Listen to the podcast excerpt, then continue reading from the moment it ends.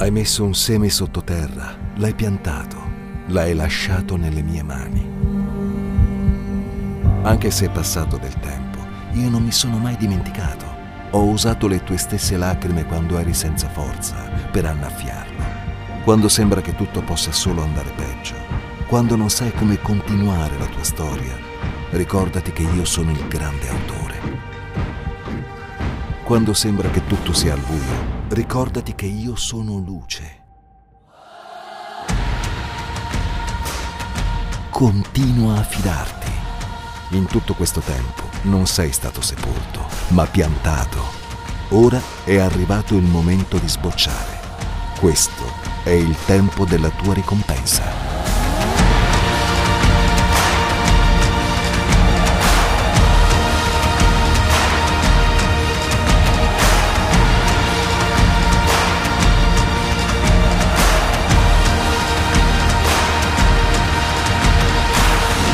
Harvest 2023, quando Dio usa le tue lacrime per far fiorire il deserto. Ezechiele 47, verso 9 dice così. Avverrà che ogni essere vivente che si muove dovunque giungerà il torrente ingrossato vivrà e ci sarà grande abbondanza di pesce, perché acque entreranno là, quelle del mare saranno risanate tutto vivrà dovunque arriverà il torrente. Questa visione, in realtà, che Ezechiele ha di, in questo capitolo, è la visione che parte questo torrente dal trono di Dio. E questo torrente, mentre va, la Bibbia ci racconta che ci sono alcune cose che accadono. E dice che avverrà che ogni essere vivente che si muove dovunque giungerà il torrente vivrà. Quindi significa che sta parlando che ci sono persone morte, esseri viventi morti. E ci sarà grande abbondanza di pesce. Quindi parla di abbondanza. Poiché le acque entreranno là e quelle del mare, che sono salate, saranno risanate e tutto vivrà dovunque arriverà il torrente. Ora, non so se voi vi ricordate che la Bibbia ci racconta, Gesù sta parlando nel Vangelo di Giovanni, al capitolo 7, il verso 38, che riassumiamo, che dice, chi crede in me, come ha detto la scrittura, fiumi d'acqua viva sgorgeranno dal suo seno o dal suo interiore. Quindi, che cosa, cosa c'entra? Noi troviamo Giovanni e troviamo Ezechiele nel Nuovo Testamento e nel Vecchio Testamento. Ezechiele ha questa visione del trono di Dio, di questo torrente che parte dal suo trono, lui lo vuole attraversare, dice che, che non ce la fa perché questo torrente è ingrossato, cioè è pieno d'acqua, e poi la visione finisce dove questo torrente, dovunque arriva, dovunque si muove, porta abbondanza, vita, benedizione. E Gesù quando parla con la Samaritana, che gli dice, tu sei venuta qua a prendere dell'acqua, dice sì, dice ma io se ti do del, eh, un, c'è un'acqua che io ti do dove tu non avrai più sete, Signore dammi di quest'acqua. E Gesù gli dice che quando bevi di quest'acqua poi da, da dentro di te scatureranno fiumi di acqua viva. E quindi io mi sono messo a, pen- a meditare sul fiume, perché parla fiume in Ezechiele e fiume in Giovanni. Quali sono le caratteristiche che ha un fiume? Perché se Gesù sta paragonando la nostra vita spirituale ad un fiume, perché dice che il fiume di Dio che dovunque toccava portava vita e benedizione, poi dice in Giovanni che da noi stessi sgorgerà questo fiume, sta paragonando la nostra vita spirituale ad un fiume. Quindi io oggi non voglio, non voglio, fare geografia, ma vi voglio dare delle caratteristiche che ha un fiume e che noi dovremmo avere nella nostra vita spirituale. La prima, una caratteristica fondamentale di un fiume è che un fiume è sempre in movimento. Un fiume, se non si muove, non è un fiume, è un lago. Il fiume è sempre in movimento. Quindi la caratteristica di noi figli di Dio, di noi che diciamo di credere in Gesù, di noi che diciamo di avere un rapporto con Dio e con lo Spirito Santo, dovrebbe essere che la nostra vita spirituale sia sempre in movimento e non una vita stagnante. Ma la maggior parte di noi vive una vita stagnante, dove facciamo le cose per abitudine siamo abituati a venire in chiesa, siamo abituati anche delle volte a digiunare perché ci viene chiesto o perché sappiamo che è giusto. Siamo abituati a pregare perché sappiamo che è giusto, perché sappiamo che è corretto pregare. Io sempre faccio questo esempio su come si, si, si capisce quando una persona entra in un'abitudine da alcune cose. Quando preghiamo per il cibo, noi preghiamo per il cibo per abitudine, perché sono poche le volte che ci soffermiamo veramente, abbiamo una vera consapevolezza, gratitudine del cuore che quel cibo sta arrivando veramente per la provvidenza di Dio. Perché diciamo, Signore, benedici questo cibo, grazie che hai provveduto, amen. Ma nel cuore noi non lo sentiamo. Quindi significa che noi lo stiamo facendo non perché lo stiamo sentendo, ma lo stiamo facendo perché sappiamo che è giusto farlo. E quindi è un'abitudine, una buona abitudine. Ma nella vita spirituale non possiamo camminare nell'abitudine. Perché una delle caratteristiche del fiume è che il fiume è sempre in movimento, si muove. Se il fiume si ferma, se il fiume rimane stagnante, uno non è più un fiume, perché il fiume per essere fiume si deve muovere. Due, quando l'acqua si stagna, puzza e diventa pudrita, non va più bene, non c'è più vita. Quando invece vediamo che questo fiume porta vita dovunque andrà. Qualcuno è rimasto fuori. Quindi, una delle cose che noi dobbiamo imparare nella nostra vita spirituale è che dobbiamo vivere una vita in movimento con Dio. Se noi ci rendiamo conto che c'è qualche cosa che è stagnante nella nostra vita, facciamo qualcosa per cambiare. Facciamo qualcosa per dare una scossa alla nostra vita.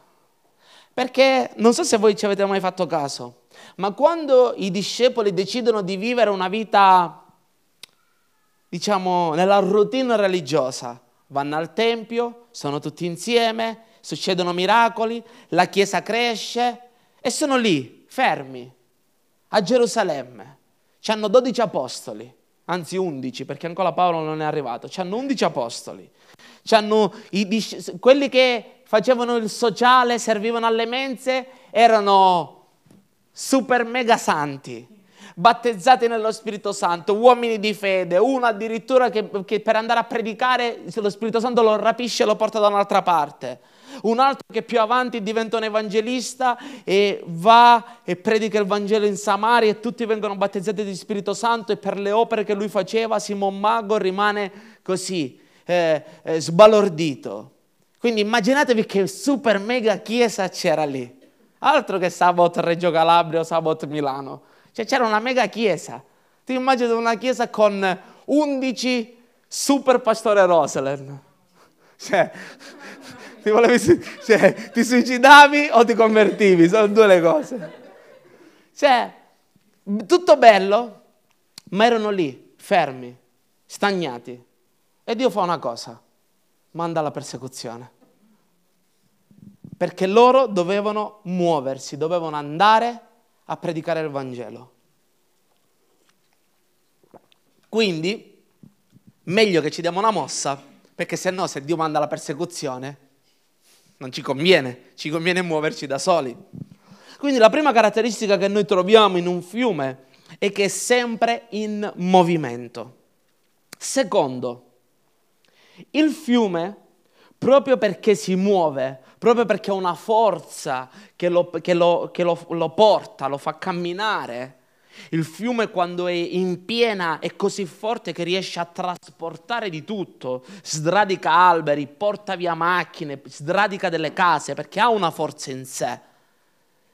Fa una cosa, il fiume si ripulisce da solo. Il fiume, quando parte e arriva, tutti i fiumi arrivano sempre o in un altro fiume e poi arrivano al mare, si ripuliscono da soli.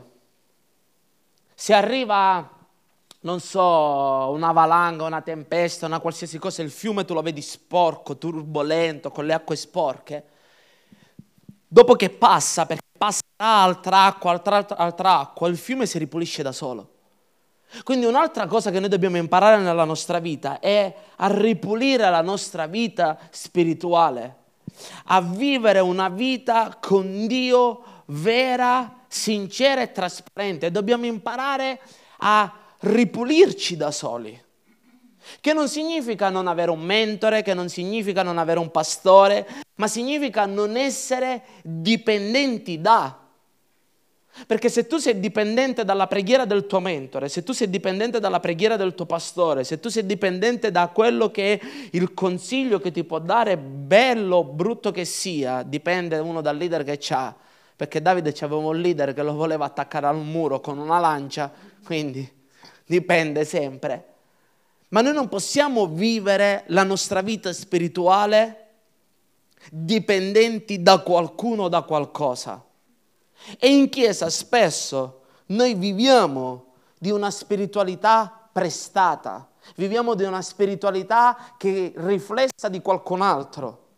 Se il pastore predica fede, io quella domenica ho fede. Poi se durante la settimana mi succede una cosa brutta, basta, finita. Se il pastore non mi dà un incoraggiamento, non mi dice un qualcosa, io mi ricordo una volta che ho detto, Dio, dammi una parola di incoraggiamento, sono così stanco, sfinito. Apro la Bibbia e, Dio mi, e, e, e apro Geremia, se, la, se, se, se ti stanchi la tua forza è veramente poca. Ma io, Signore, ma io ti avevo chiesto un incoraggiamento. Perché se lo Spirito Santo, se Gesù stava dicendo in quel testo che quando noi crediamo in Lui, da noi stessi scaturisce un fiume che può abbeverare gli altri, che può riempire la vita degli altri. E il fiume di Ezechiele dovunque passa dà vita. Significa che noi abbiamo in noi questo, soltanto che non lo sviluppiamo, soltanto che non riusciamo a viverlo. Ecco perché quando guardiamo le caratteristiche di un fiume, uno è sempre in movimento.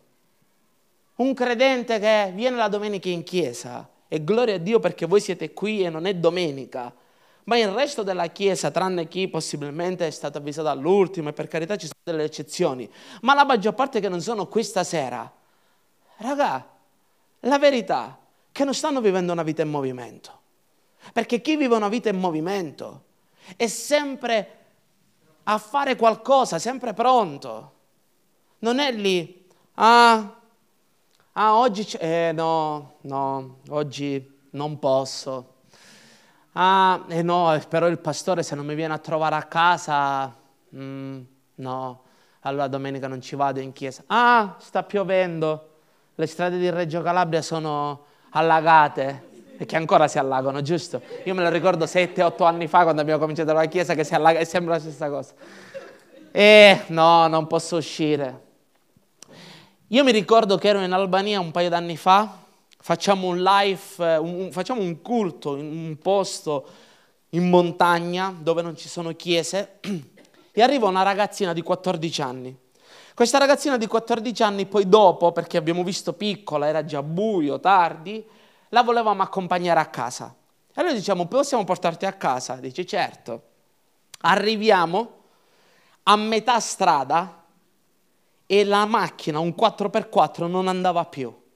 Perché questa abitava nel cucuzzolo della montagna e tutte le settimane si faceva due ore all'andata e due ore al ritorno a 13 anni di età per andare al life. E all'andata di giorno, al ritorno era già buio. E io guardavo e dicevo, e la gente perché sta piovendo che ha la macchina, l'ombrello e tutto non vuole neanche andare in chiesa.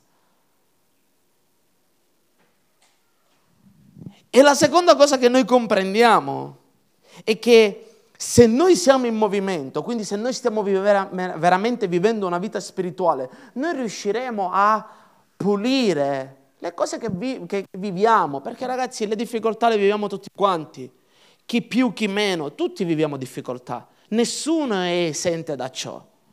C'è chi non ha difficoltà, o è perché è morto.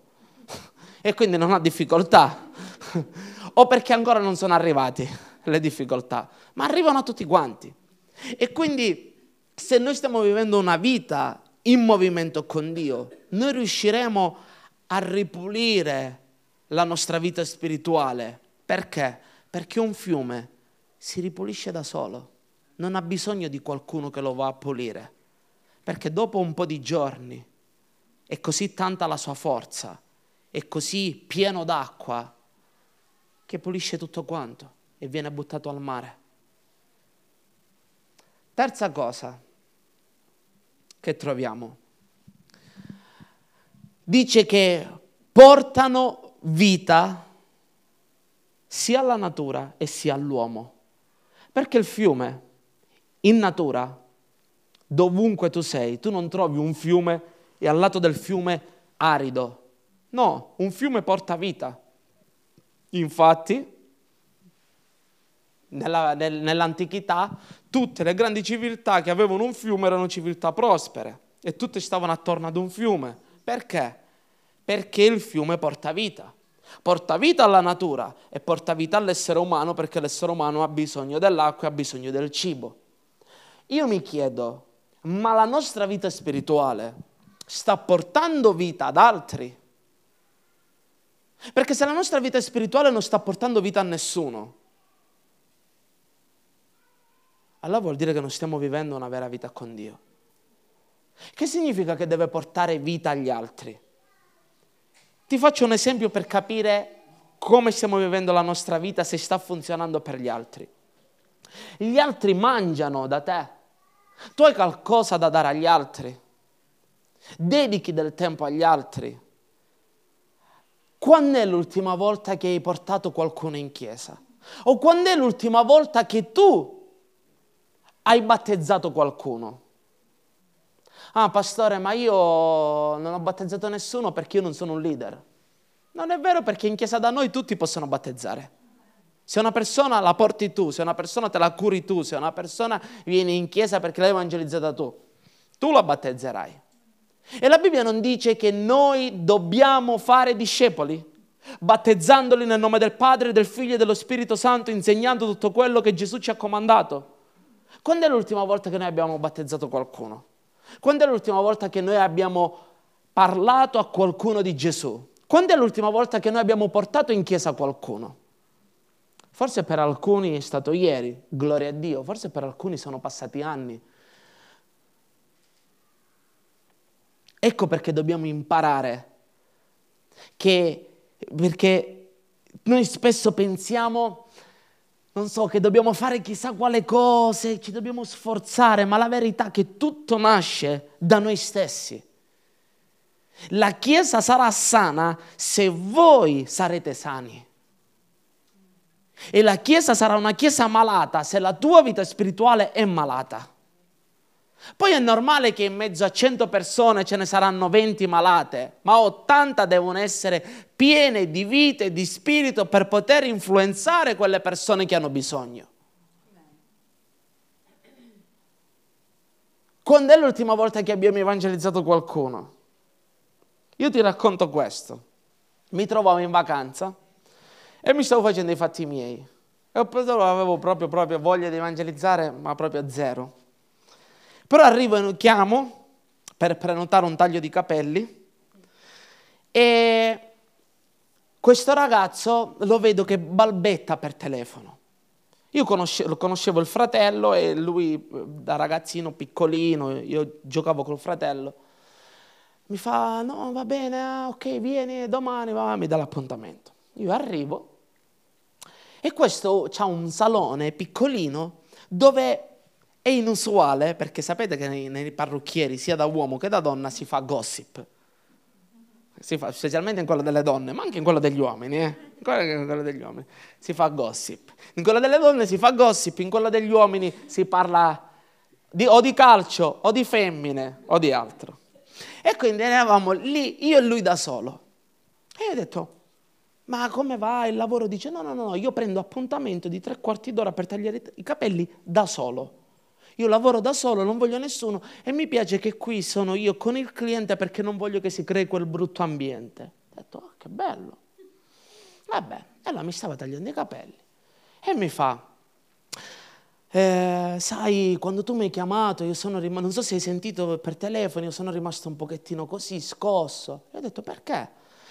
Perché io so quello che tu fai, so che sei un pastore, così così. Non so se ti ricordi, per, durante la pandemia eh, ho mandato un'offerta per quello che stavate facendo. Ho detto, ah sì, adesso mi ci fai pensare, mi ricordo. Ah.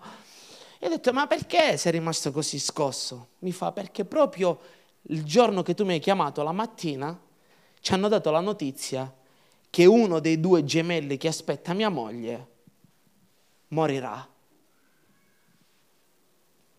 E gli ho raccontato la storia di mia figlia, gli ho parlato di Gesù, ho pregato per lui e per la moglie e gli ho detto fammi sapere come andrà a finire.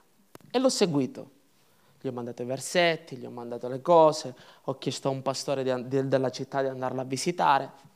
Morale della favola, lui e la moglie sono andati in chiesa, i bambini sono nati, stanno bene, Dio ha fatto un miracolo e lui fino ad oggi, che sono passati un po' di mesi, mi scrive e mi ringrazia, mi dice grazie, grazie per quello che voi avete. Io ho detto ma non ho fatto niente, è Dio che ha fatto il miracolo. Tu pensi, o io pensavo, ma io già ho i miei problemi con mia figlia. Come posso credere per un miracolo per un'altra persona? Perché noi pensiamo che abbiamo qualcosa da dare se stiamo bene emotivamente. Quello che noi abbiamo da dare arriva da Dio, non arriva da noi stessi. Ecco perché se noi viviamo una, vita, una buona vita spirituale, noi sempre avremo qualcosa da dare agli altri. Ecco perché un fiume dovunque passa porta vita. E noi dobbiamo imparare a portare vita nella vita degli altri. Quarto punto. Il fiume esiste perché nasce da una fonte. Il fiume non esiste perché tutto ad un tratto, non so, no, il fiume ha sempre una fonte. Non parte dal, dal mare, parte sempre dall'alto, parte sempre da una fonte, o che sia in montagna o che sia eh, sottoterra, ma parte sempre da una fonte. E cosa dice in Ezechiele? In Ezechiele dice che quel fiume che portava vita scorre parte dal trono di Dio. E cosa dice in Geremia? Voi, popolo mio, siete delle persone che al posto di cercare alla fonte vi siete create delle cisterne che non possono contenere l'acqua. Ecco perché non riuscite a sopravvivere. Perché vi create delle cisterne per contenere l'acqua, ma queste cisterne sono rotte, sono spaccate e non venite alla fonte a prendere quello di cui avete bisogno. Un fiume esiste se parte dalla fonte, la nostra vita deve essere legata a Dio. Noi non possiamo pensare di avere qualcosa fuori da Dio, perché quello che abbiamo fuori da Dio è nostro, è umano. E tutto quello che è umano finisce. La Bibbia dice che tutto quello che è nato dalla carne è carne, tutto quello che è nato dallo spirito è spirito. Tu puoi fare delle cose buone con le tue forze, ma finiranno. Quando tu decidi di fare delle cose invece con quello che Dio ha, dureranno per sempre. Esempio, tu dai una, un'educazione di fede ai tuoi figli, nessuno gliela potrà rubare. Tu gli dai dei soldi, finiranno. Uno lo fai con le tue forze, due è un qualcosa di eterno che rimarrà per sempre e che può essere passato di generazione in generazione. Quindi noi ci rendiamo conto che spesso lo stesso errore che ha fatto il popolo di Israele. Ci creiamo delle cisterne, cioè ci creiamo dei posti dove noi possiamo andare a prendere le cose facilmente. Perché esistevano le cisterne? Per non andare fino al pozzo, alla sorgente, al fiume dove si doveva andare a prendere l'acqua. Le cisterne servono perché tu puoi usare l'acqua subito. Ma Dio dice, con me non funziona così. Tu non puoi crearti una cisterna delle cose spirituali. È come la manna nel deserto. Ah, ma allora che cosa faccio? Ne prendo anche per l'indomani così la mattina non mi alzo. No, se ti prendi quella per l'indomani, guarda che marcirà. Tu ogni giorno devi prendere la manna fresca. Tu ogni giorno hai bisogno di andare alla fonte. Così che la nostra vita spirituale sarà una vita che porterà vita, una vita che non sarà dipendente dagli altri, ah, se il pastore mi chiama, se il pastore prega per me. No, se io sono un fiume pieno di vita, anche se sto affrontando un problema, da solo riuscirò ad, andare, ad uscirne fuori. E poi gli racconterò, pastore o mentore, mi è successo questo, ma l'ho risolto così. Che silenzio che c'è.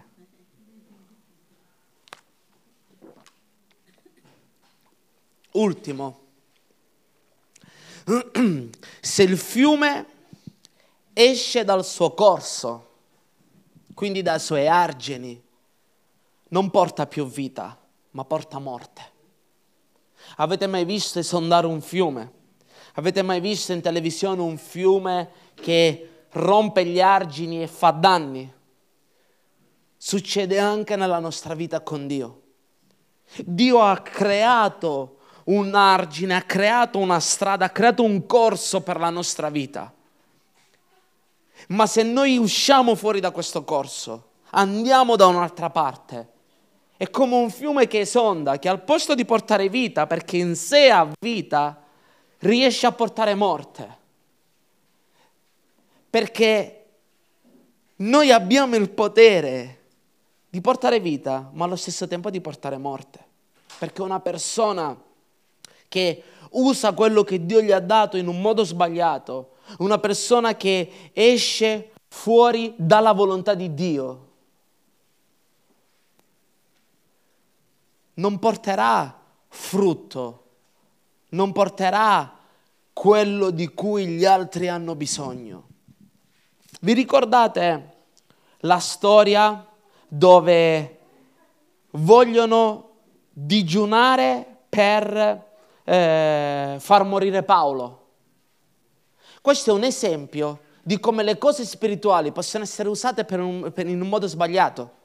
Loro dicono non mangeremo fino a quando non uccideremo Paolo. E loro dicono digiuneremo, cioè, ma digiuno, una cosa spirituale. Cioè, qua in Calabria per digiunare neanche ce la facciamo, figurati. Cioè, questi vogliono digiunare, ma per uccidere qualcuno. Cioè, quindi tu puoi fare una cosa buona, ma nel modo sbagliato.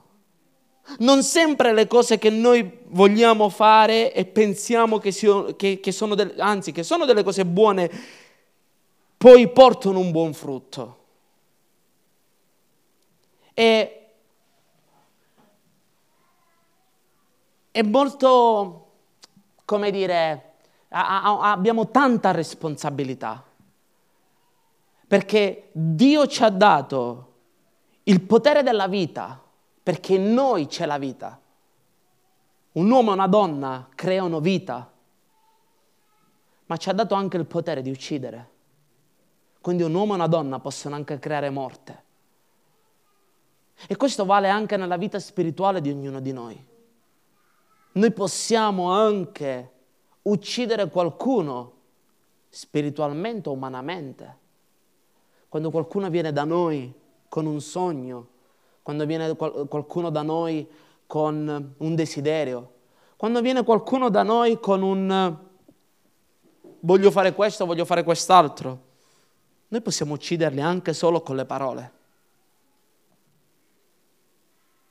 Ma la Bibbia che cosa ci insegna? So, se avete qualcosa di buono, di edificante da dire, ditela. Se no, state mute. Quindi che cosa significa? Significa che Dio sa questo potere che Lui ci ha dato, però ci ha dato la libertà di usarlo e quindi ancora di più responsabilità per noi. Pastore, ma che cosa ci vuoi dire? Io voglio semplicemente soltanto condividervi questo, che se Dio paragona la nostra vita spirituale ad un fiume, significa che noi possiamo imparare da quelle che sono le caratteristiche di un fiume. E forse ce ne sono anche altre, ma quelle che io penso che siano importanti, uno, che dobbiamo essere sempre in movimento, sempre. Io dico, che una chiesa che non si muove, una chiesa che non investe fuori dalle quattro mura, una chiesa che non crede nella missione, una chiesa che non crede nell'evangelizzazione, una chiesa che non crede nel benedire gli altri, una chiesa destinata a morire. E questo vale perché la chiesa è fatta da persone. Se muore la chiesa perché le persone dentro sono morte. Perché non è che crollano le quattro mura, perché può crollare questo posto ma la Chiesa siete voi. Due,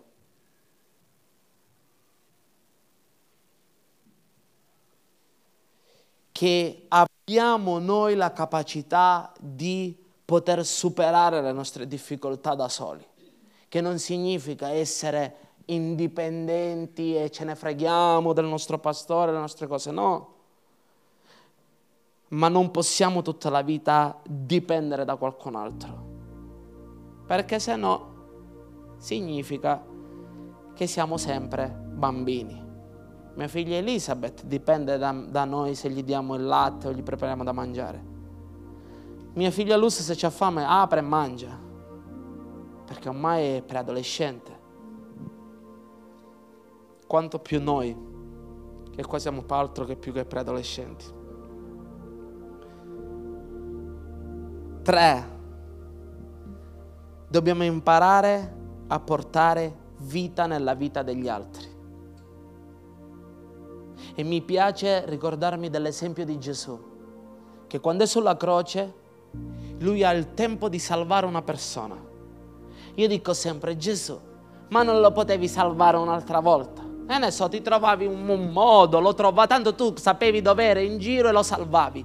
Perché proprio in quel momento? Perché nel momento più difficile, più triste, più angosciante della tua vita, tu ti giri e gli dici oggi tu sarai con me in paradiso. E Dio mi ha detto, perché volevo insegnare a te e a tutti gli altri che siete capaci di fare del bene sempre anche quando pensate di non avere niente. Come vi ho raccontato nella mia esperienza. Imparando a prendere acqua dalla fonte, imparando ad andare al trono di Dio. Perché se ci costruiamo delle cisterne, prima o poi l'acqua diventa puzzolente, fa i girini marcisce, è brutta, non si può più bere. Ecco perché dobbiamo sempre andare da Dio. Ah, ma io già so questa cosa del... Ah, io ho già sentito la predica sull'amore. Ma forse non l'hai ancora capito. Perché un conto è sentirla e un conto è capirla. Ah, ma io già ho sentito sul perdono. Ma un conto è capirlo e metterlo in pratica, un conto è sentirlo. E ultimo, dobbiamo imparare a camminare in quello che Dio ha preparato per noi. Perché Dio ha preparato per ognuno di noi delle buone opere da compiere.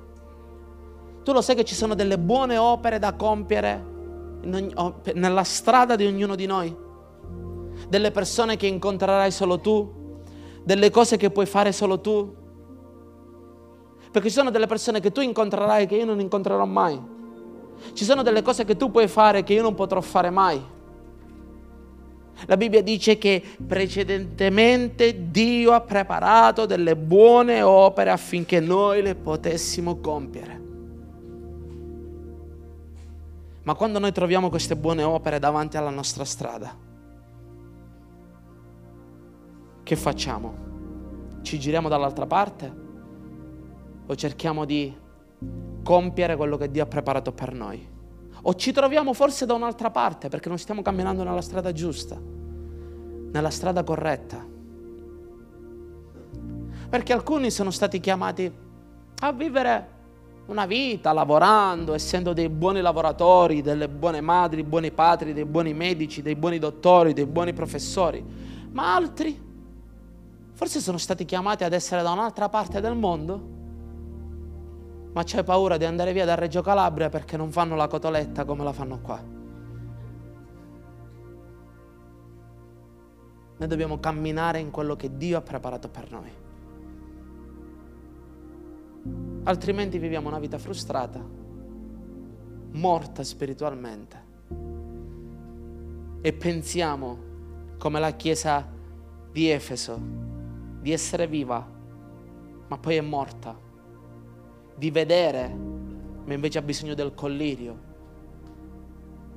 di avere dei vestiti ma in realtà è nuda, di essere ricca ma in realtà è povera.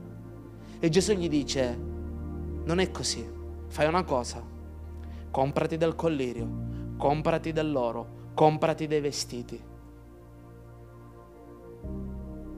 e alzati da dove sei caduta, perché presto verrò e se non troverò tutto a posto, rimuoverò il candelabro.